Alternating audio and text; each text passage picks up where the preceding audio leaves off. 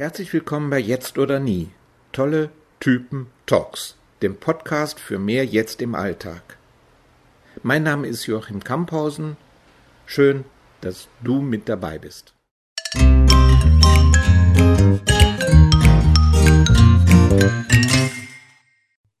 Heute ist Dana Schwand mein Gast. Sie schaut auf eine über 20-jährige Praxis in den Bereichen Gesundheit, Coaching und Spiritualität zurück. Sie engagiert sich insbesondere für Ayurveda und hat in diesem und im letzten Jahr zwei erfolgreiche Bücher zum Thema herausgegeben.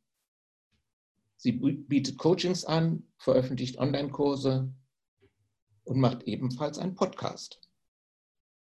Und sie ist, das ist euch klar, eine erfolgreiche Unternehmerin. Dana, was verbindet dich mit dem Thema Eckart Tolle und was mit seiner Lehre?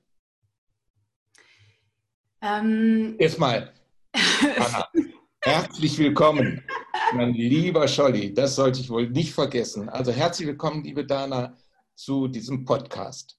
Was Danke. verbindet dich mit dem Thema Eckart Tolle und was mit seiner Lehre? Dankeschön. Ich war jetzt schon voll gedanklich in der Antwort. Vielen Dank. Ja, ja. Willkommen. Also vielen Dank, dass ich hier sein darf. Ähm, also ich komme ja ganz ursprünglich aus der, äh, aus, dem, aus der Philosophie des Yoga sozusagen. Oder da, da begann, würde ich sagen, meine spirituelle Reise 1999. Und die, mm, also die, die Philosophie oder die, die Basis dessen, das ist ja das Gleiche oder es ist ja sehr dicht an dem, was Eckhart eben auch vermittelt. Und ich weiß noch, dass der ist halt irgendwie immer wieder mal so aufgetaucht in meiner ich sag mal, Yoga, ich Karriere ist ja Quatsch, aber in, der, in, in dieser Yoga-Welt.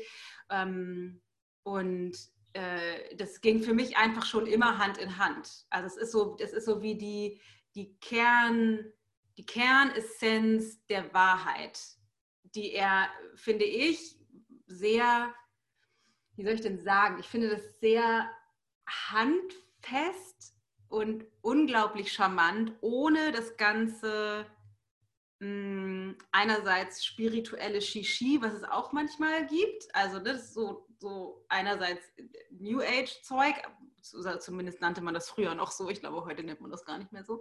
Ähm, aber auch, also in meiner Yoga-Welt, da gibt es da die Swamis, die dann in ihren rosanen oder orangenen Gewändern rumlaufen, die alle auch unfassbar viel zu sagen haben. Und doch ist das natürlich belegt durch diese ganze Yoga-Philosophie. Und bei Eckhart ist es, finde ich, das Besondere, dass der im Grunde die gleiche Essenz sagt, aber das in so einer unfassbaren Natürlichkeit direkt aus dem Sein heraus kommuniziert.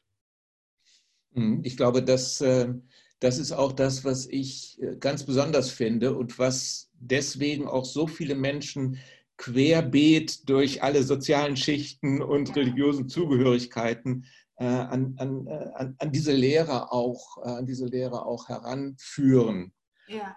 Das finde ich auch. Ist ja witzig, weil 1999 ist auch sein Buch jetzt ähm, gerade erschienen. Also 1999 mhm. haben wir den ersten Kontakt zu ihm gehabt, ah. Anfang und dann Ende 1999 ist dann das Buch erschienen. Und insofern passt es ja, ja auch ganz gut total. zu deiner ganzen Geschichte. Ja, total. Ja, der ist einfach die, so eine der spirituellen Größen, ne, irgendwie in unserer heutigen Zeit. An dem kommt man ja nicht vorbei. Ja, ähm, also wie hat es deine Arbeit beeinflusst? Und du bist ja vom, vom Yoga zum Ayurveda gekommen.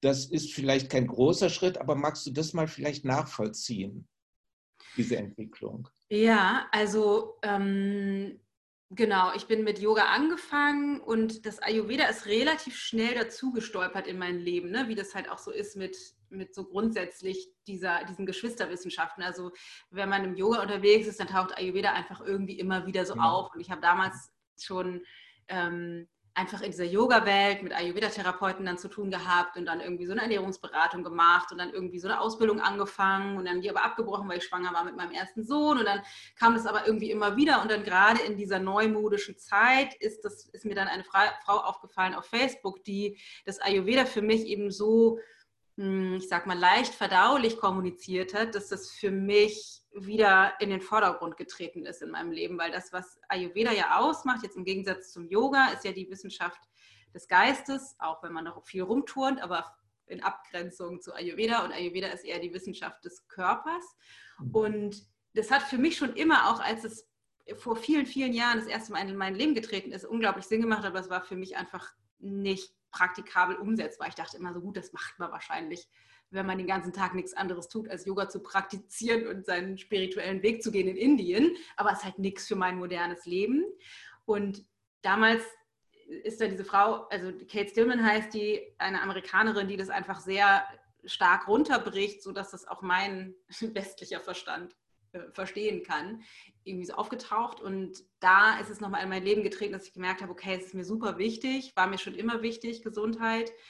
Und dann passte das einfach super zusammen, dass ich da dann tiefer reingegangen bin, bei ihr eine Ausbildung gemacht habe, das verbunden habe mit, ich will das gerne auch weitergeben. Ich habe halt auch lange, lange Jahre, seit 2004, 2005, nee, seit 2004 Yoga unterrichtet schon und dann ähm, war das einfach irgendwie so ein No-Brainer, sagt man ja so schön. Ne? Also es war irgendwie, das machte einfach Sinn, diesen Schritt, das einfach mit zu integrieren. Dann hast du aber mit dem Schreiben erst äh, vor kurzer Zeit angefangen. Das heißt, mhm. dein erstes Buch ist Anfang 2019 äh, erschienen, dann das zweite gleich, sagen wir mal, relativ gleich danach, ja. äh, Anfang 2020. Das äh, weist darauf hin, dass du jetzt die Lust am Schreiben entdeckt hast. Ja, tatsächlich, das ist so. ich hab, ähm, bin gerade tatsächlich dabei, mein, mein drittes Buch fertigzustellen. Wir sind kurz vor der Abgabe. Ähm, und ich habe durch das erste Buch oder eigentlich schon vorher durch die Art, wie wir arbeiten, festgestellt, dass mir einfach Schreiben oder Kommunikation an sich unfassbar viel Spaß macht und mir auch gut liegt. Also durch die, ne, wir sind ja im, in, bieten ja Online-Coaching-Kurse an und machen natürlich viel Marketing und das Marketing, wie das aufgebaut ist, ist Content. Das heißt, wir geben kostenlose Inhalte, wie wir ja jetzt in diesem Fall auch so einen Podcast raus oder auch Instagram-Post, Blog-Post und so. Und ich habe in dieser, in dieser Arbeit einfach festgestellt, mir macht Schreiben so viel Freude und ich habe so einen inneren Drang verspürt danach, dass einfach dieses Wissen raus muss, weil ich festgestellt habe, dass das in unserer damals noch relativ kleinen Community einfach unglaublich viel Mehrwert ist für unsere ähm, und die Menschen, die damit in Kontakt kommen und auch in unseren Kursen. Und ich einfach gedacht habe, wir brauchen mal, wir brauchen mal irgendwie ein Buch dazu, weil ich wurde immer wieder gefragt, Dana, was für ein Buch würdest du denn für einen Anfänger empfehlen? Mhm. Und dann musste ich immer sagen, ja, weiß ich nicht habe ich keine Empfehlung, ehrlich gesagt. Mhm. Ähm, und dann ich, muss ich das halt schreiben. Und dann habe ich angefangen und habe dann festgestellt, dass das für mich tatsächlich so ein bisschen sowas wie eine spirituelle Praxis ist. Ich setze mich dann tatsächlich morgens mit meiner Wärmflasche, einer Decke, einem Tee, meistens einer Schal und Mütze, sogar jetzt noch in dieser Jahreszeit hin, aufs Sofa und schreibe das raus, was einfach so durch mich durchfließt das ist, die, das ist die, die, ein Teil, ein schön, der schönste Teil oder ein großer, schönster Teil von meiner, von meiner Arbeit. Ich mache das wirklich sehr, sehr gerne. Das heißt, ähm, da ist ganz viel hm, innere Arbeit passiert, die so den Kanal freigepustet hat, sodass jetzt die Dinge einfach so durch dich hindurchkommen können, dass sie ja. durch, durch, durch, dich hindurch fließen können. Das ja. hört sich jedenfalls so an. Ja, definitiv. Und das aktuelle Buch, das ist tatsächlich, hat auch mit Ayurveda gar nichts zu tun, weil Ayurveda und Yoga für mich immer nur sowas sind wie Tools, also extrem wertvolle Tools, aber Tools für das, wofür wir eben eigentlich hier sind. Und davon spricht der Eckart auch, also um mehr ins, ins Sein zu finden, um mehr ins Jetzt zu finden, um diese ganzen verkorksten Glaubenssätze, Überzeugungen, Identitäten, Gedanken über unsere Geschichte und Persönlichkeit nach und nach loszuwerden oder zumindest weniger intensiv werden zu lassen, sodass wir mehr das zum Ausdruck, Ausdruck bringen können, was wir eigentlich sind. Deswegen ähm, haben wir jetzt, ich habe jetzt relativ lange mich intensiv mit Ayurveda beschäftigt und sozusagen viel von dem rausgegeben, was ähm, was ich glaube, was wertvoll ist. Und wir machen das in unseren Kursen und auf jeden Fall auch weiter, das ist gar keine Frage. Aber mein nächster Schritt geht halt tatsächlich mehr dahin, ähm, dass das wirklich auf die mental-emotionale Ebene zu heben. Das heißt, wirklich nochmal genauer zu gucken, was brauchen wir, um, ähm, Eckert nennt das, glaube ich, Gedankenapparat. Ich nenne das auch immer tatsächlich den, den Verstand oder die Bibliothek im Verstand loszuwerden und da rauszukommen. Einerseits auf einer mental-emotionalen Ebene, dann wiederum geschaut auf einer spirituellen Ebene und dann aber auch ganz weltlich geguckt, was hat das für eine Konsequenz in dem, wie ich eigentlich entweder meinen Beruf ausüben müsste oder möchte oder im Yoga würde man sagen Dharma, also was ist mein, mein Beitrag in dieser Welt, warum bin ich eigentlich hier? Und wie zeigt sich das in Beziehungen? Weil das, was mir tatsächlich manchmal, ich sage das jetzt mal ein bisschen werten, auf den Zeiger geht, ist, wenn wir also auf dem spirituellen Weg sind und es ist alles so sehr luftig und also kopflastig Ne, und dann sitzen wir auf unseren Meditationskisten und sind total in Frieden und in Stille und in Achtsamkeit und verbunden mit dem Einssein und dem jetzigen Moment. Und dann gehen wir runter von unserem Kissen und gehen in den Beruf und sind mit unserem Partner und unseren Kindern unterwegs und kriegen das aber nicht transferiert. Ja. Ja. Und das ist das, worum es für mich jetzt geht als nächsten Schritt. Also das dritte Buch heißt oder wird möglicherweise heißen Made ja. for More, du bist für mehr gemacht gib doch mal einen Ausblick, was ist, oder einen Einblick, was ist in dem Buch drin und äh, was meinst du damit, du bist mhm. für mehr gemacht? Also ja, ich bin ja ganz beeindruckt, dass du das weißt. So als Verleger weiß man das wahrscheinlich. ähm, ähm, ja, also der, der Untertitel sagt ja, es ist ein radikal ehrlicher Wegweiser zu dem Leben, was du dir eigentlich wünschst. Und das, worum es geht für mich im Kern, ist tatsächlich genau das. Also, dass wir den spirituellen Weg, also diesen, die, die eigentliche Essenz der Wahrheit auf allen Ebenen leben lernen. Und ich würde nicht behaupten, das ist auch tatsächlich nichts, was im Buch vorkommt, dass ich irgendwie am Ende meines Weges angekommen bin. Ich bin weit davon entfernt, so zu sein wie Eckart, also bombastisch. Galaxien. Ähm, was meine Fähigkeit aber, glaube ich, ist, ist komplexe Zusammenhänge auf der mental-emotionalen Ebene ähm, und der spirituellen Ebene so runterzubrechen und in meinen Erfahrungen oder Erzählungen, Geschichten so aufzuschreiben und so zu vermitteln, dass sie für jemanden, der bisher noch nicht so viel Kontakt hatte zu, was sagt eigentlich das Universum dazu oder was bedeutet eigentlich Gedankenapparat oder so, dass, dass es für die greifbar ist und auch, auch wieder leicht verdaulich. Das ist halt eine super niedrige Einstiegshürde ist und gleichzeitig aber es die Möglichkeit bietet, wirklich zu sagen, okay, wie gehe ich denn damit um, wenn mein Partner einen scheiß Tag hatte und nach Hause kommt und irgendwie erstmal zickig ist? Und wie gehe ich damit um, dass ich keinen Streit produziere? Oder was mache ich, wenn ich jeden Tag aufwache und denke, ist das eigentlich schon alles gewesen? Ich weiß gar nicht, will ich diesen Job eigentlich machen? Was, was, was will ich eigentlich machen in meinem Leben? Oder immer wieder denke, keine Ahnung, ich bin bei Freunden zu Besuch oder bei meinen Eltern zu Besuch und finde mich sofort wieder in meinem zwölfjährigen Selbst und denke, scheiße, ich weiß es doch eigentlich besser, warum kriege ich das nicht geändert? Und mhm. das eben, ähm, da, das, da möchte ich einen Beitrag zu leisten, dass es leichter wird. Du sprichst von emotional, äh, geist, nee, emotional Verstand. Sag nochmal gerade. Mental, emotional nenne ich das immer. Mental, emotional, genau. Und ist ja genau das auch ein, ein schwieriger Punkt, diese mentalen Aktivitäten, in denen wir ja dauernd auch verstrickt sind. Ja.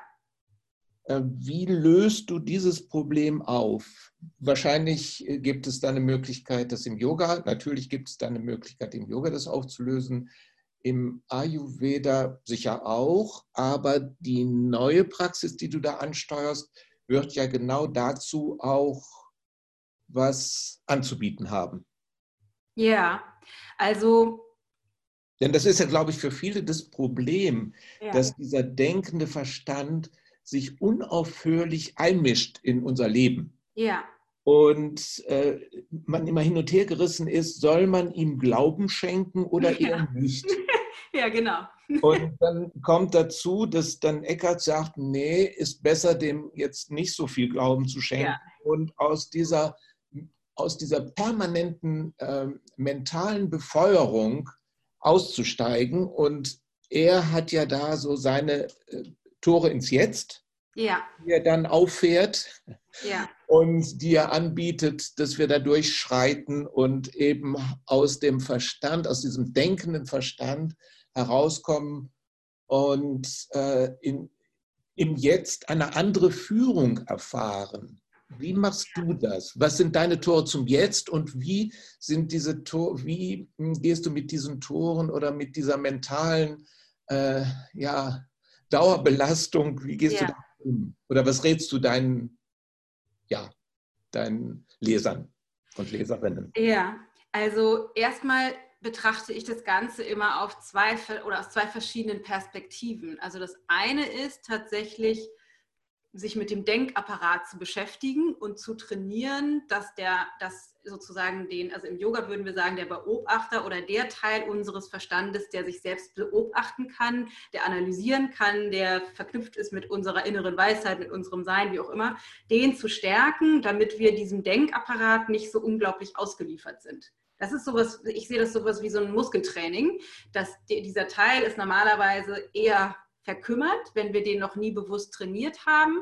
Und wenn wir den nie trainiert haben, bedeutet das, dass der, dieser Denkapparat einfach die Oberhand hat. Der steuert unser gesamtes System. Wir sind dann wie so auf Autopilot mit diesem Denkapparat. Das heißt, einerseits gilt es zu trainieren, das zu differenzieren, also zu lernen, diesen zweiten Teil des Verstandes einfach zu stärken und immer mehr zu üben. Ah, guck mal, das sind nur meine Gedanken, das kommt wieder aus meinem Denkapparat, das bin nicht ich, darum geht es nicht tatsächlich. Und das ist natürlich genau wie Eckhart sagt, super gut im Jetzt zu finden. Im Yoga wird ganz viel natürlich meditiert und ähm, die, zum Beispiel die Atembeobachtung genutzt, um in den Moment zu kommen. Oder aber auch die Sinne werden genutzt, um ins Jetzt zu kommen. Also ganz bewusst den ersten Schluck von unserem Tee zu schmecken oder ganz bewusst den Moment wahrzunehmen, in dem ich die Schönheit einer gerade aufgegangenen Blume sehe. Also wirklich explizit zu trainieren, meinen Verstand ins Jetzt zu bringen.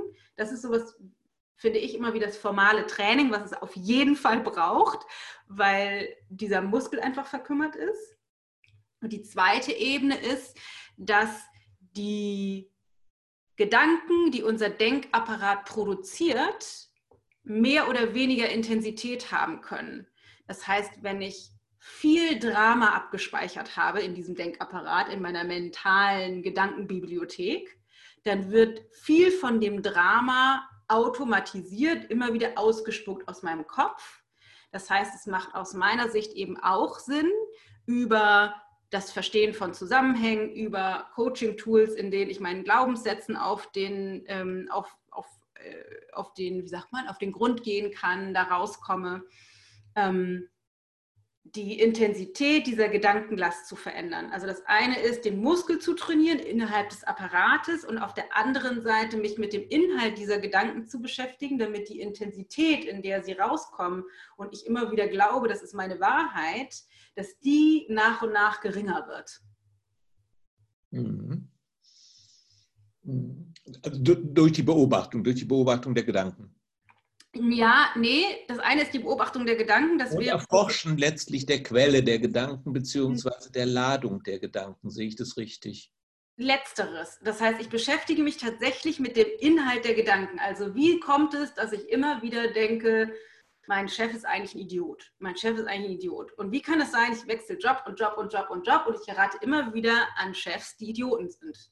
Das ist meiner Meinung nach daraus entstanden oder entsteht daraus, dass ich vielleicht eine bestimmte, bestimmte Glaubenssätze habe oder Überzeugungen, die mir nicht bewusst sind, über wie sind Chefs an sich oder wie bin ich zu Autorität oder ähm, wie bin ich im Arbeitsverhältnis oder habe ich es überhaupt verdient, anders behandelt zu werden. Also da stecken sozusagen in den automatisierten Gedanken, da steckt eine Geschichte dahinter, mit der ich mich identifiziere. Und diese Geschichten, wenn ich anfange, diese Geschichten auseinanderzunehmen und aus anderen Perspektiven zu betrachten, dann wird die Intensität der Gedanken anders. Dann kann ich mir eine, eine andere Geschichte erzählen.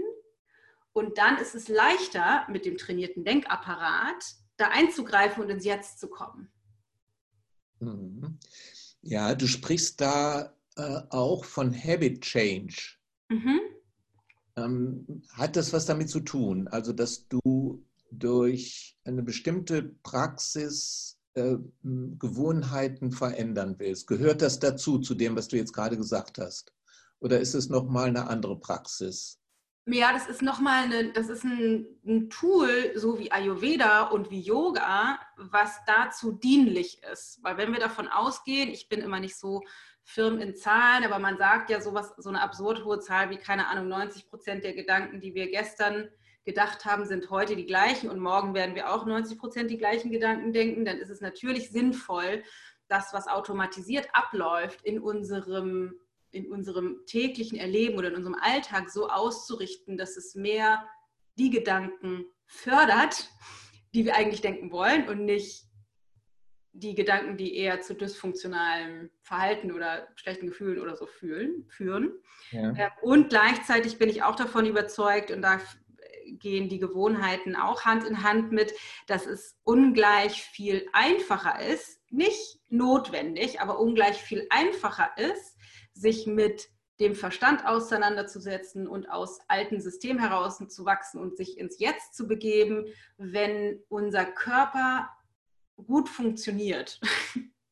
Also wenn wir einfach gesund sind, wenn es uns gut geht. Ne? Wenn ich jetzt gerade mir ein Bein gebrochen habe, ist es sehr viel schwerer, mich auf meine spirituelle Praxis zu konzentrieren, ja. als wenn es mir halt einfach körperlich gut geht. Und da spielen die Gewohnheiten eben auch mit rein. Wie kann ich auch aus, da kommt die ayurvedische Sicht mit rein, wie kann ich mich auch einfach auf physischer Ebene, weil wir befinden uns als einzigartiges Seelenwesen natürlich nun mal in diesem physischen Körper.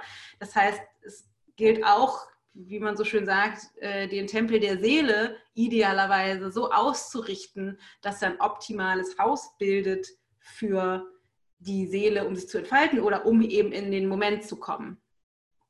Mhm. Ja, das leuchtet mir ein. Ja.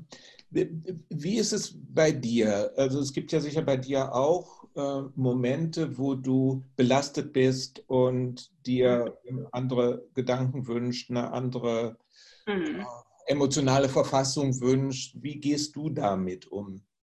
Ganz persönlich. Mhm. Also es kommt darauf an, was das jetzt für eine Situation ist. Wenn ich jetzt gerade, keine Ahnung, mit meinem, mit meinem Mann irgendwie im Streit bin, dann äh, bin ich da auch mal komplett raus aus meinem achtsamen Verhalten mhm. und äh, brauche eine halbe Stunde blöden Streit um oder weiß ich nicht, für eine Stunde blöden Streit, um dann wieder zurückzufinden zu unserer äh, tatsächlich eigentlichen Verbindung. Aber ganz grundsätzlich, wenn ich hm, wenn es mir nicht gut geht oder wenn ich merke, ich bin irgendwie wahnsinnig durcheinander oder angestrengt, dann suche ich für mich immer den Kanal nach innen.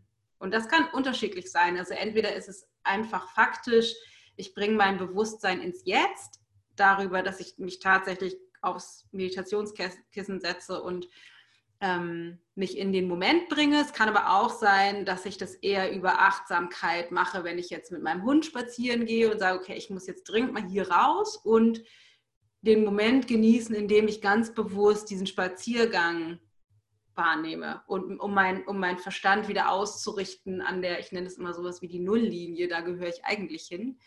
Und es kann aber auch sein, wenn es, wenn es sehr eingefärbt ist von, ähm, von bestimmten Fragen, die mich beschäftigen oder von einer aktuellen Situation, bei der ich nicht weiter weiß oder ähm, ich einfach an der Grenze stehe und merke, ich brauche irgendwie einen Hinweis oder mir fehlen Informationen, dann kann das auch sein, dass ich eher so, so eine, eine Form von Meditation mache, indem ich mich, bei der ich mich mit in, in eine höhere, ich sage mal, ich, ich, würde sagen, in höhere Frequenz mhm. äh, versetze und versuche entweder aus dem Inneren Fragen zu generieren oder den Kontakt nach außen, Universum, wie das Unified Field, wie auch immer man das jetzt nennen will, ähm, äh, aufzunehmen, um einfach das durchzulassen, was ist, was ist jetzt das Richtige zu tun, was braucht es jetzt, was fehlt mir, vielleicht auch ähm, mich, mich zu öffnen, um das nicht alles alleine kontrollieren zu müssen, sondern auch Hilfe zu akzeptieren. Das, das ist dann sehr individuell, je nachdem, was das Thema da gerade ist. Ja. ja, du hast es eben schon angesprochen. Es gibt Situationen, beispielsweise du sprachst von dem gebrochenen Bein. Ich kenne das auch, wenn ich wirklich eine schwere Erkältung habe oder so, ähm, oder auch in depressiven Zuständen, dann mhm. ist es relativ schwer, äh, trotz einer vielleicht jahrzehntelangen spirituellen Praxis, da einen Zugang zu, zu kriegen und rauszukommen aus dem Drama oder aus diesem, diesem äh, Gefühl der Belastung oder des, des, des Leidens auch. Ähm, und du hast dann auch nochmal angesprochen, es gibt auch im Alltag natürlich Situationen, im, im äh, beruflichen Alltag, aber auch im Beziehungsalltag, wo wir immer noch Lernende sind und nicht per se was an der Hand haben, was uns äh, dazu verhilft, dass wir keinen Streit mehr haben. Ja, genau. Also das alles haben wir noch, egal, und das muss man auch sicher ziemlich offen sagen, egal welche und wie viel Praxis wir haben, es verändert sich ganz maßgeblich was, aber es gibt auch bestimmte Bereiche und die mögen von Person zu Person unterschiedlich sein, wo wir nicht wirklich Hilfe kriegen in den Situationen, wo wir uns ganz besonders Hilfe, ähm, wo wir uns ganz besonders Hilfe auch erwünschen oder die benötigen. Ähm, du kennst sowas auch. Du hast auch schon eben gerade beschrieben, äh, wie du damit umgehst. Gibt es irgendwie ein, sagen wir mal, ein Patentrezept, was du hast, wo du sagst, ja, egal wie schwierig das ist, ähm, es gibt eine Methode, der ich mich bediene, die funktioniert doch mit einer hohen Treffsicherheit. Ja, definitiv. Das ist die hundertprozentige Verantwortung für meine Erfahrung zu übernehmen. Mhm. Nicht, dass es mir immer sofort gelingen würde oder besonders leicht ist, aber wir sind ja einfach so schnell da drin und ich glaube, das liegt eben auch in unserem Denkapparat begraben, die Schuld der Erfahrung im Außen zu suchen, weil mein Mann ist ja gerade der Idiot, der nach Hause gekommen ist, schlecht gelaunt von der, von der Arbeit und nicht ich. Deswegen ist es ja, ist ja er das Problem und nicht ich. Und da gilt es halt meiner Meinung nach immer zu 100 Prozent sich auf den Standpunkt zu stellen. Und das ist unfassbar schwer zuweilen, aber eben auch ein Training, was, was leichter dann wird über die Zeit zu sagen, ja, das stimmt, natürlich kommt er mit schlechter Laune und offensichtlich habe ich gewählt, die Erfahrung zu machen von einem Mann, der jetzt schlecht gelaunt nach Hause kommt. Und ich habe jetzt die Chance, zu, zu, also erstmal zu wählen, wie gehe ich damit um, wie will ich damit sein, ohne mich da reinzubegeben, auf der einen Seite und auf der anderen Seite aber eben auch, und da wären wir wieder bei der Intensität der Gedanken, nochmal rauszufinden, was in meinem System hat vielleicht auch schon im Vornherein dazu geführt, dass ich diese Erfahrung in meinem Leben erschaffen habe von mein Mann kommt schlecht gelaunt nach Hause und, und ist irgendwie zickig. Mhm. Das, ist, äh, das knüpft an an das Beispiel mit dem Chef, der immer blöd ist, egal welche ja. Arbeitsstelle ich habe. Ganz genau. Und das ist dann äh, aus deiner Sicht ein Forschungsprojekt. Und in dem neuen Buch, Made for More, äh, so habe ich das bis jetzt verstanden, leitest du an, dieses Selbsterforschungsprojekt äh, mit sich selbst auch äh, durchzuführen und da zu profunden Ergebnissen zu kommen. Ja, das wäre mein Ziel, wobei ich gerade äh, vorgestern mit meiner, äh, unserer Angestellten gesprochen habe, die ähm, so ein bisschen mir, mich, mir an der Seite steht, bezogen auf das Buch und wir da so eine kleine Brainstorming-Session ha hatten. Und ich mich immer frage, bezogen auf diese verschiedenen Formate, die wir haben, ich schreibe Bücher, wir haben einen Podcast, wir haben Coaching-Kurse und so, ähm, was, was in, welchem, in welchem Format am besten funktioniert. Und ich glaube, und es gefällt mir überhaupt nicht, aber ich glaube, ein Buch kann eben nur begrenzt viel leisten. Also ich kann, das ist natürlich anders, ob ich jemanden bei mir im Kurs habe und mit dem in, in einem Coaching bin oder dem ne, ganz konkret in der Praxis über Videos oder Audios oder Meditationen helfen kann, durch bestimmte Prozesse durchzugehen, da kann ich den mehr an die Hand nehmen in der Praxis, als ich kann nur ein Buch schreiben. Und ich glaube es schon, also ich glaube schon, dass das Buch sehr, sehr viele Inspirationen und Anregungen und auch in, in Teilen sowas wie Schritt für Schritt Prozesse bietet. Wie kann ich halt von A nach B kommen, wenn ich da jetzt gerade drin feststecke? Aber trotzdem eben auf eine Art auch nur begrenzt leisten, weil dann, dann wird es gelesen und natürlich, also es wäre immer mein Wunsch und du sprichst da echt einen wunden Punkt an, weil ich immer denke, ich würde so gerne, dass dieses Buch einfach die eine Lösung ist, ähm, die es aber natürlich aufgrund der Komplexität unseres Seins wahrscheinlich sowieso niemals geben kann. Aber ja, die Absicht ist, dass das Buch vielen Menschen ermöglicht, zumindest in Teilen, sich selbst dazu erforschen zu können und sich selbst mehr auf die Schliche zu kommen, um daraus zu wachsen. Ja, ich meine, das, du sprichst natürlich tatsächlich auch einen wunden Punkt beim Verleger an. weil das ja tatsächlich so ist, dass äh, Bücher, also wir haben jetzt gerade ein Buch zu einem Film herausgebracht, wo man nochmal genau sieht, der, der Film heißt Der Krieg in mir.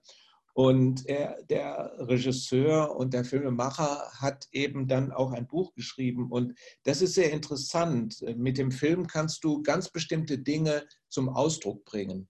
Ja. Und im Buch kannst du das vertiefen. Das genau. ist auch das, was ich bei dir raushöre. Das ist ja. äh, bestimmt, also du hast ja eine, eine Palette von Angeboten, die du jetzt deinen Klienten, Schülern etc. machen kannst, deinen Lesern, Leserinnen machen kannst.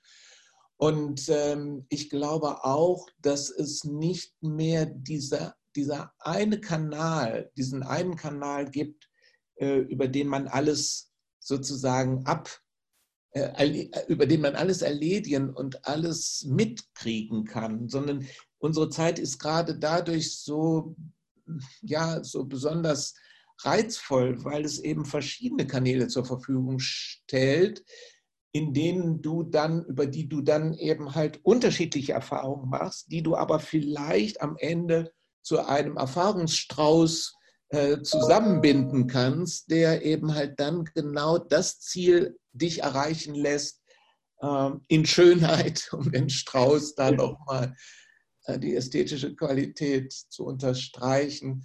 Äh, und die hat es ja auch. Die, die ganze Arbeit, so auch wie du dich darstellst, wie du äh, über die Website ähm, rüberkommst, da ist ja auch ein, wir können das jetzt leider nicht sehen, auch äh, weil wir kein Bild drin haben, auch das Setting, in dem du jetzt sitzt, ist, hat was. Du machst es mit sehr viel Liebe, du guckst genau hin, wie du Farben wählst, wie du Licht wählst und das sind alles Dinge, die äh, einen hohen Grad von Achtsamkeit zeigen, ähm, die mir auch die Arbeit, die du machst, sehr sympathisch macht, weil da ist nicht eine Eindimensionalität, sondern eine Vieldimensionalität. Und die bringst du auch durch die Möglichkeiten, die du den Menschen anbietest, äh, die zu dir kommen oder die sich für dich interessieren. Und ich glaube, das macht es auch, dein Projekt auch oder deine Projekte auch so erfolgreich.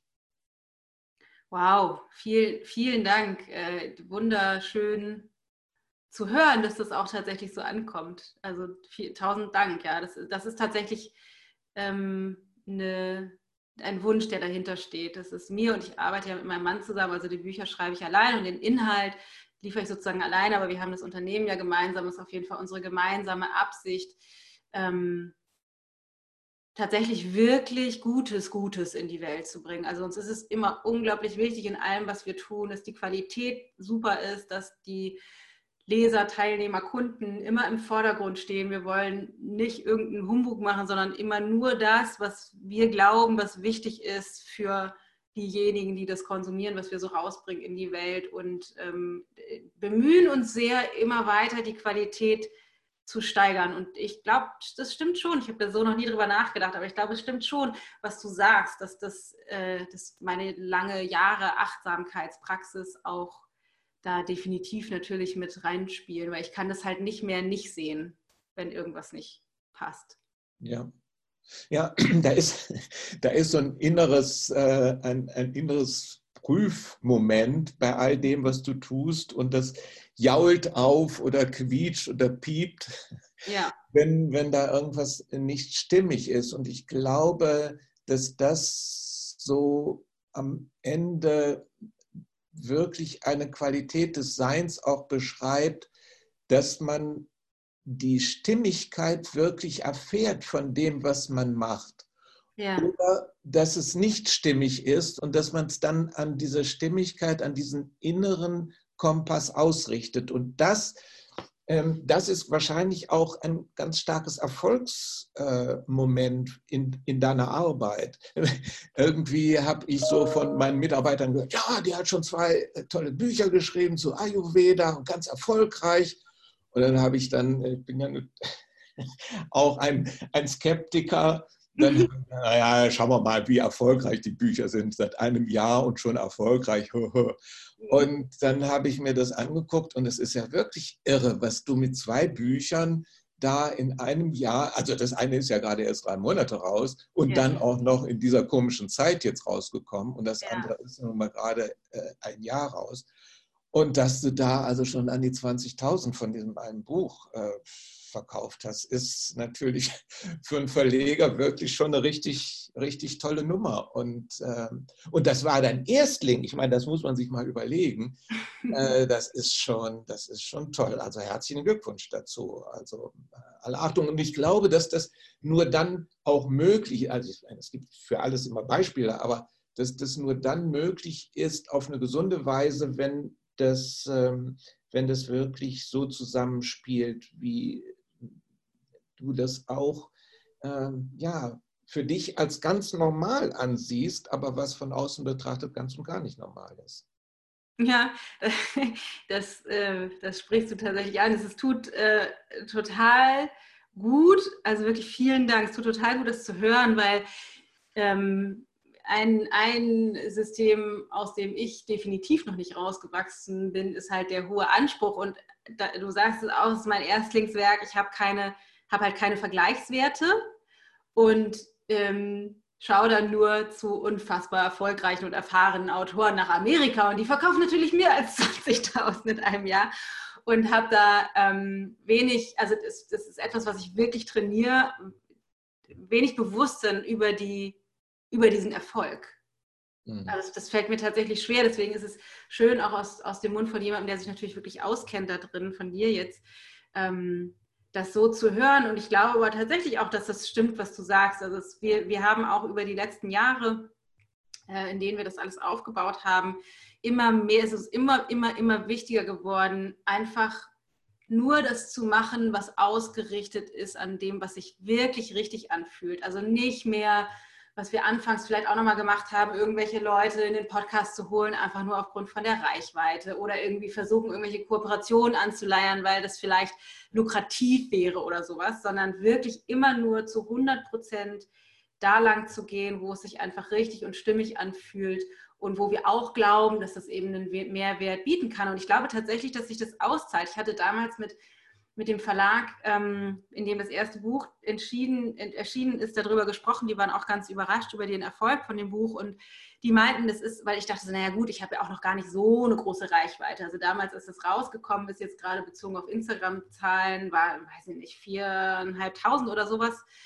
Ähm, also waren wir jetzt noch nicht so riesengroß. Ähm, und doch, und das zeigt sich auch immer in unseren Kursen und so, ist das, was wir haben, also die Leute, die uns folgen, die sind einfach wahnsinnig, wahnsinnig stark angebunden an das, was wir machen. Also wir sind super transparent in dem, was wir rausgeben und wie es mir geht oder was so innere Prozesse sind. Und das scheint dafür zu, zu sorgen, dass die Menschen einfach sich da sehr stark hingezogen fühlen und verbunden fühlen. Und wenn dann ein Buch kommt, dann kaufen die das halt auch, weil es gibt wohl andere, wurden mir dann erzählt, die keine Ahnung, hunderttausende Follower haben und deswegen bringen, dürfen die dann ein Buch rausbringen, aber verkaufen halt eine Handvoll an Büchern, weil es eben diese intensive Verbindung gar nicht gibt. Ja, ja. ja also du, du schreibst irgendwo, und das hat mich auch sofort äh, total angesprochen, dass es deine Vision ist, dass wir alle unseren Wesenskern, du sprichst da vom Ich-Gold in uns entdecken ja. und die Weisheit in uns selber finden. Also all diese Selbstverbesserungsmethoden halte ich auch, da bin ich sehr skeptisch und die ja. halte ich auch für prinzipiell unredlich, weil es geht ja doch viel mehr darum, und da bin ich da ganz bei dir, dass es darum geht, ähm, in sich zu schauen und das Grümpel wegzuräumen. Ja und äh, dann wirklich diese, diese, diese Goldader zu finden, die eben halt bei jedem auch strahlen kann, wenn, ja. wenn das Zeugs weg ist. Ja. ja, genau. Das sehe ich tatsächlich ganz genauso. Das geht einfach nur darum, das Zeug, äh, das Zeug wegzuräumen. Und ich finde das, das ganz schön irgendwie, dass es trotzdem, dass das, da spricht der Eckert auch von, dass es gar nicht darum geht, ähm, wie manche das dann denken, irgendwie unfassbar asketisch äh, zu sein oder irgendwann gar keinen Spaß mehr zu haben oder so, sondern ganz im Gegenteil, wenn das ganze Gerümpel weg ist, dann kann man ja auch einfach das, was Leben mit sich bringt, in Fülle genießen.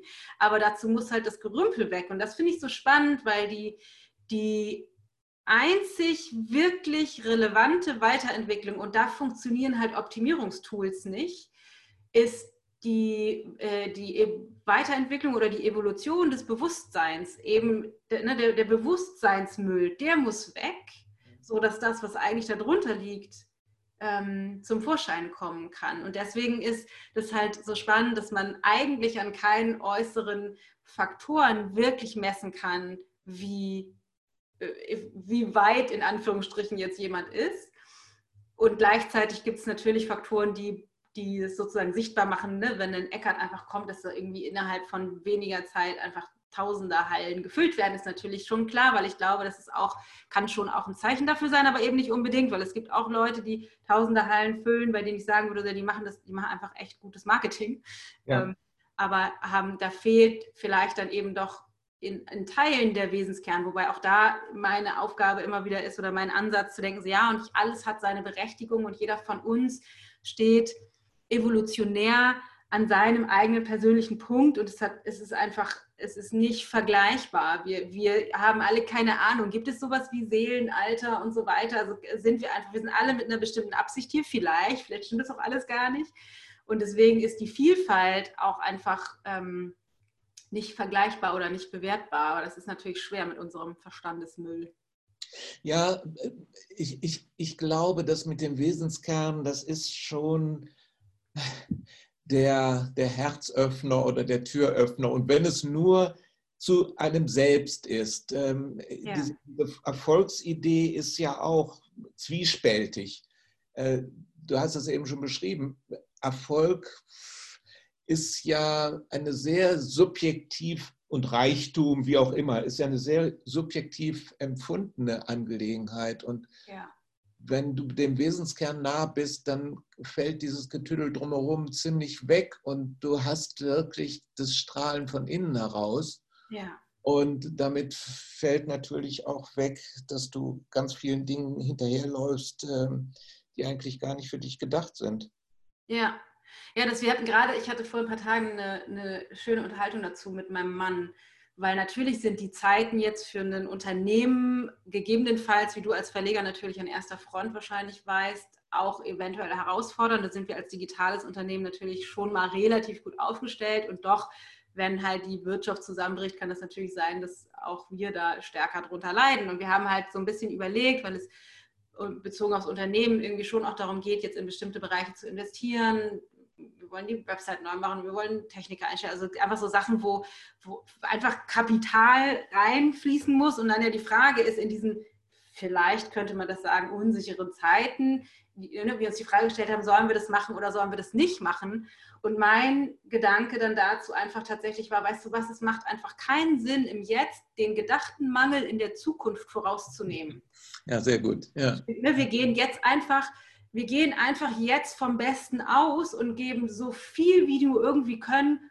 Ich sag mal, solange wir nur irgendwie können. Weil natürlich kann es, es geht nicht um blindes äh, Rausschleudern von finanziellen Mitteln. Dafür haben wir natürlich auch für unseren Angestellten irgendwie zu viel Verantwortung. Aber es geht trotzdem, finde ich, darum, im Vertrauen, ähm, mehr Gutes jetzt rauszubringen in die Welt und das Ganze weiterzuentwickeln. Und ich meinte, weißt du was, das Schlimmste, was passieren kann, ist, wir verlieren alles. Also das Schlimmste, was passieren ist, wir müssen unsere Mitarbeiter entlassen und wir verlieren alles und wir können, keine Ahnung, vielleicht unser Haus nicht abbezahlen. Also ist doch egal, dann ziehen wir halt irgendwie in den kleinen Wohnwagen mit unseren beiden Kindern und Hund und stellen den bei deinem Vater im Schrebergarten irgendwie ab und sind halt da eine Weile, bis wir uns was Neues aufbauen. Und da habe ich irgendwie gemerkt, okay, es ist spannend, dass ich das so denke und das ist eine Frage, die ich mir tatsächlich immer mal wieder stelle, gerade bezogen auf das Eingehen von Risiken, weil ich immer denke, was ist denn Worst-Case-Szenario? Und ja, ich finde unser Haus toll und wir haben auch mittlerweile, finde ich, gigantischen Luxus, gerade in diesen Zeiten mit einem Garten und wir, ne, wir können uns relativ frei bewegen und wir können uns Bio-Essen leisten und so ein Zeug irgendwie. Ähm, aber trotzdem mich davon eben nicht abhängig zu machen, zu sagen, es ist einfach total schön, weil es eine tolle Möglichkeit ist, Leben auch in dieser Art und Weise in vollen Zügen zu, zu genießen. Und wenn es anders wäre, dann wäre das auch okay. Ja, ja.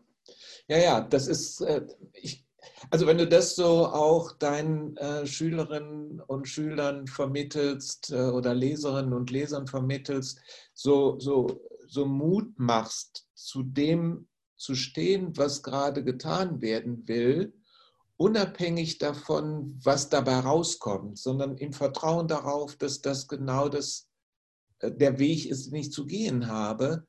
Und äh, Eckhart ist ja auch äh, toll drin, wie es, wenn er dann so auch schauspielerisch untermalt. ja. Was wäre, wenn es allen immer gut gehen würde? Und ja. äh, erstmal sagt er, wäre keiner von euch hier. Ja. Das wäre schon sehr, sehr, sehr schade. Und, und dann wäre es so, dass wir dann eben halt äh, früher oder später in so eine Lethargie, ähm, also gut meint er damit, es ist alles immer von allem reichlich da.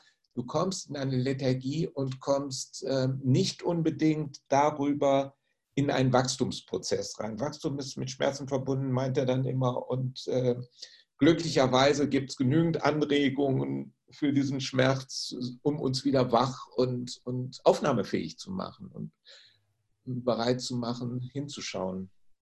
Ja, ich glaube, es ist genau das. Also das Leben ist irgendwie ein Teil, also zu trainieren, der, äh, dem, dem Durcheinander, den Leben, das Leben mit sich bringt, einfach zuzustimmen. Also wirklich die, ne, das äh, auszukosten und einfach zu wissen, ja, ein Teil von meiner, sage ich mal, Bewusstseinsevolution und von dem Weg, den ich in meinem Leben gehe, ist eben, ich werde unter Garantie auf die Schnauze fallen, ich werde mir blutige Knie holen, es wird Momente geben, in denen ich niemandem mehr in die Augen gucken will, weil ich alles so furchtbar finde.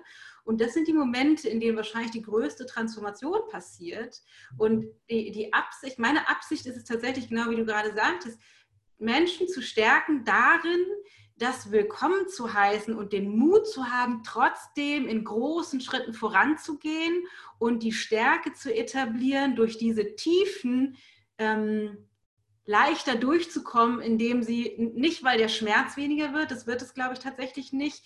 Es ist irgendwie schmerzhaft, einen lieben Menschen zu verlieren. Das wird egal, also es wird einfach immer schmerzhaft bleiben, aber mit einem Grund, mit, einer, mit einem Grundfrieden durch diese wilden Zeiten gehen zu können und aus der Grube wieder rausklettern zu können oder wirklich sich selbst die Wunden zu lecken und da rauszuholen. Das ist, glaube ich, das, was einfach super praktikabel ist für den Alltag, in dem wir alle leben.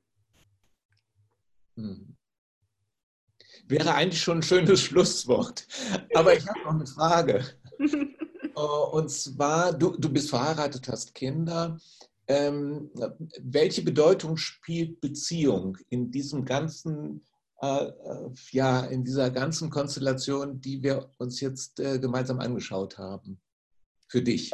Ja, also super, super, super coole Frage. Vielen tausend Dank. Finde ich ganz, ganz toll, weil für mich spielt es eine riesen, riesengroße Rolle. Und zwar einerseits Beziehung im Sinne von Partnerschaft, aber auch Beziehungen im Sinne von, wie ist es mit unserem Team oder mit unseren Kindern und so weiter. Aber jetzt bezogen auf Partnerschaft ist meine Wahrnehmung oder mein, meine Realität in meinem Leben ganz persönlich, dass Matthias, mit dem ich ähm, seit über 17 Jahren zusammen bin, das größte Geschenk und die größte Nervensäge ist, die ähm, mir einfach ermöglicht, mich immer wieder auf mich selbst zurückgeworfen zu finden, um meinen Evolutionsprozess voranzubringen. Also weil ich davon ausgehe, dass wir wie so ein ähm, Topf-Deckel-Prinzip immer den Partner finden, der eben ideal zu uns passt, insbesondere mit den Dingen, die uns an ihm nicht gefallen. Sonst würden uns die Dinge, die uns vielleicht im Jetzt nicht gefallen, nicht so übel aufstoßen. Das heißt, wir haben, also Matthias und ich, und haben uns zusammengefunden, ich glaube schon ganz früh tatsächlich in einer Absicht für gemeinsame Weiterentwicklung. Also wir haben die Verliebtheitsphase schnell verkürzt und sind direkt rein in Konflikte und das Miteinander wachsen. Ähm, und hatten tatsächlich auch sehr wilde Jahre am Anfang, aber das hat sich dann äh, nach und nach gebessert. Aktuell ist es sehr, sehr, äh, immer noch wachstumsreich, aber sehr harmonisch. Oder sehr, wir sind in einer sehr tiefen Liebe verbunden. Aber was er mir halt ermöglicht, ist unglaublich wach darüber zu werden, was in meinem System einfach an Grenzen und an Müll noch drin liegt. Er ist halt der, der optimale Spiegel vor meiner Nase, der mir das alles immer wieder präsentiert. Und natürlich auch die größte Herausforderung, weil natürlich ist er der Mensch, der mir am absolut mit Abstand am nächsten ist. Also den habe ich sozusagen am, am nächsten an mich und meine Verletzlichkeit rangelassen. Und natürlich wird es, je näher wir einander kommen über all die Jahre, auch immer ich sag mal, in den Zwiebelschalen, die ich von meinem alten Bewusstseinsmüll mich entferne, auch äh, gefährlicher. Also, ne, Themenreicher. Ja, genau. also, es, genau, es wird einfach sehr juicy Stuff, der dann da so hochkommt und wir auch gerade irgendwie in so einem Prozess drin. Ich war letztes Jahr irgendwie drei Wochen in, auf Kuh in Indien und bin da unglaublich innerlich in so einem Weiterentwicklungsprozess gewesen.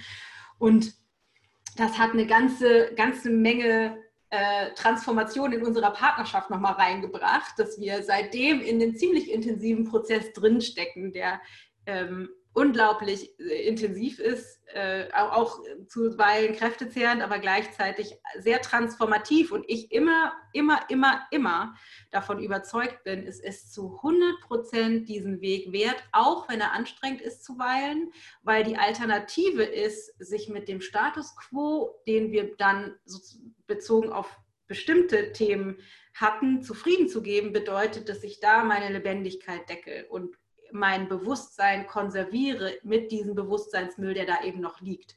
Und dafür ist einfach die Partnerschaft der optimale Katalysator, um den Müll nach oben zu treiben. Und schön ist es natürlich, und so ist das, wie wir das leben, wenn wir einander gemeinsam nutzen können, um den Müll zusammen aus dem Weg zu räumen.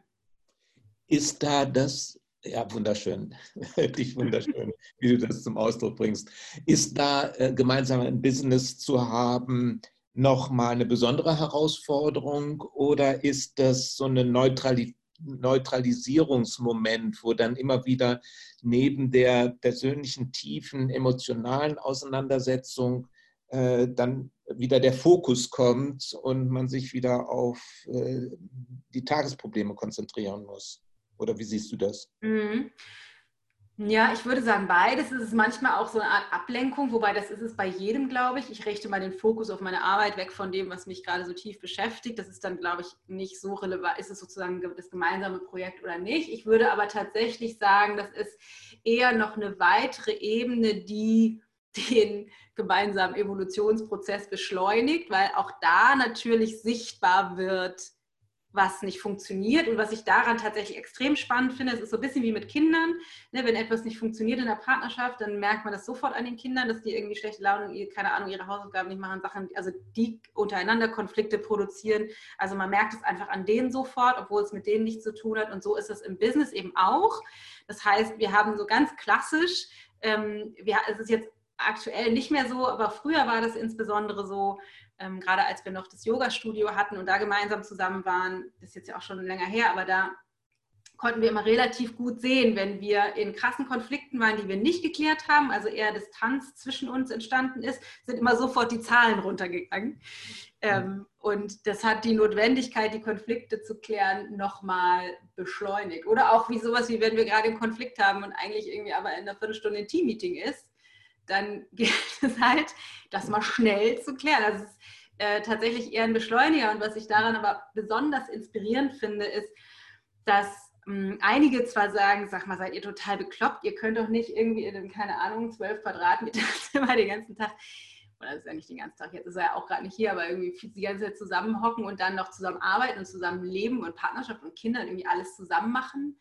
Aber für mich ist es so, wenn ich wirklich mich committe, auf die Evolution in Partnerschaft gemeinsam mit diesem Mann zusammen zu gehen, also wirklich Leben als gemeinsamen Weiterentwicklungsweg zu sehen, dann ist es für mich die logische Schlussfolgerung, auch zumindest wenn das von, von, den, von, der, von den Tätigkeiten und Fähigkeiten passt, wobei ich mutig behaupten würde, wahrscheinlich ist es das, wäre es das immer in diesem Fall, die gemeinsame Vision zu erfüllen. Weil das, was wir machen mit unserer Arbeit, das ist nicht, das ist ja nicht nur, wir machen halt jetzt, keine Ahnung, wir verkaufen Wasserrohre oder sowas, was halt einfach irgendwie, wir machen irgendwas, um, um, um Geld zu verdienen, sondern bei uns ist es jetzt ja im Speziellen auch so, dass wir einfach eine, eine, eine Vision verwirklichen und wirklich einen beiden Beitrag in der Welt leisten möchten für einen Unterschied.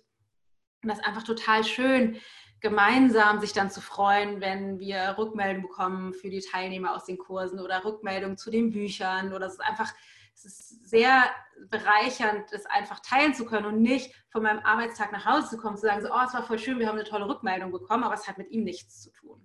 Ja. Ja. Also wenn das jetzt eine Werberede für eine Partei gewesen wäre, ich glaube, all diejenigen, die den Podcast hören, würden diese Partei wählen.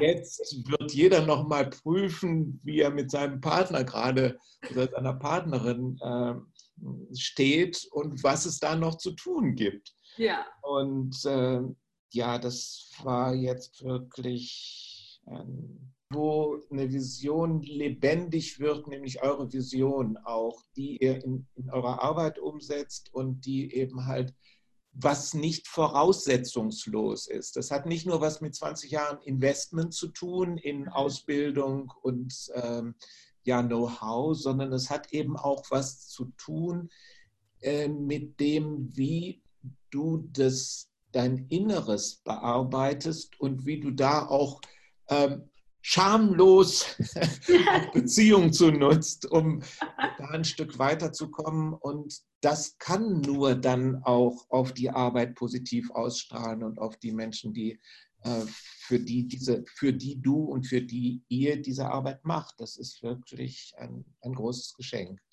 was ihr euch an euch selbst macht, aber auch dann an die Menschen, die zu euch kommen. Toll. Ja. Ja, vielen Dank. Das, also das, das, ist, das fühlt sich auch so an. Also wir sind beide sehr, sehr dankbar über diesen, über diesen auch immer wieder herausfordernden Weg. Aber sehen halt, also es ist einfach auch sehr, sehr inspirierend. Es wird auf jeden Fall auch, ich, bin, ich schreibe ja gerade an dem Rest des Buches und ich bin gerade in dem letzten Kapitel und das ist eben das Kapitel zum Thema Beziehungen und Partnerschaft.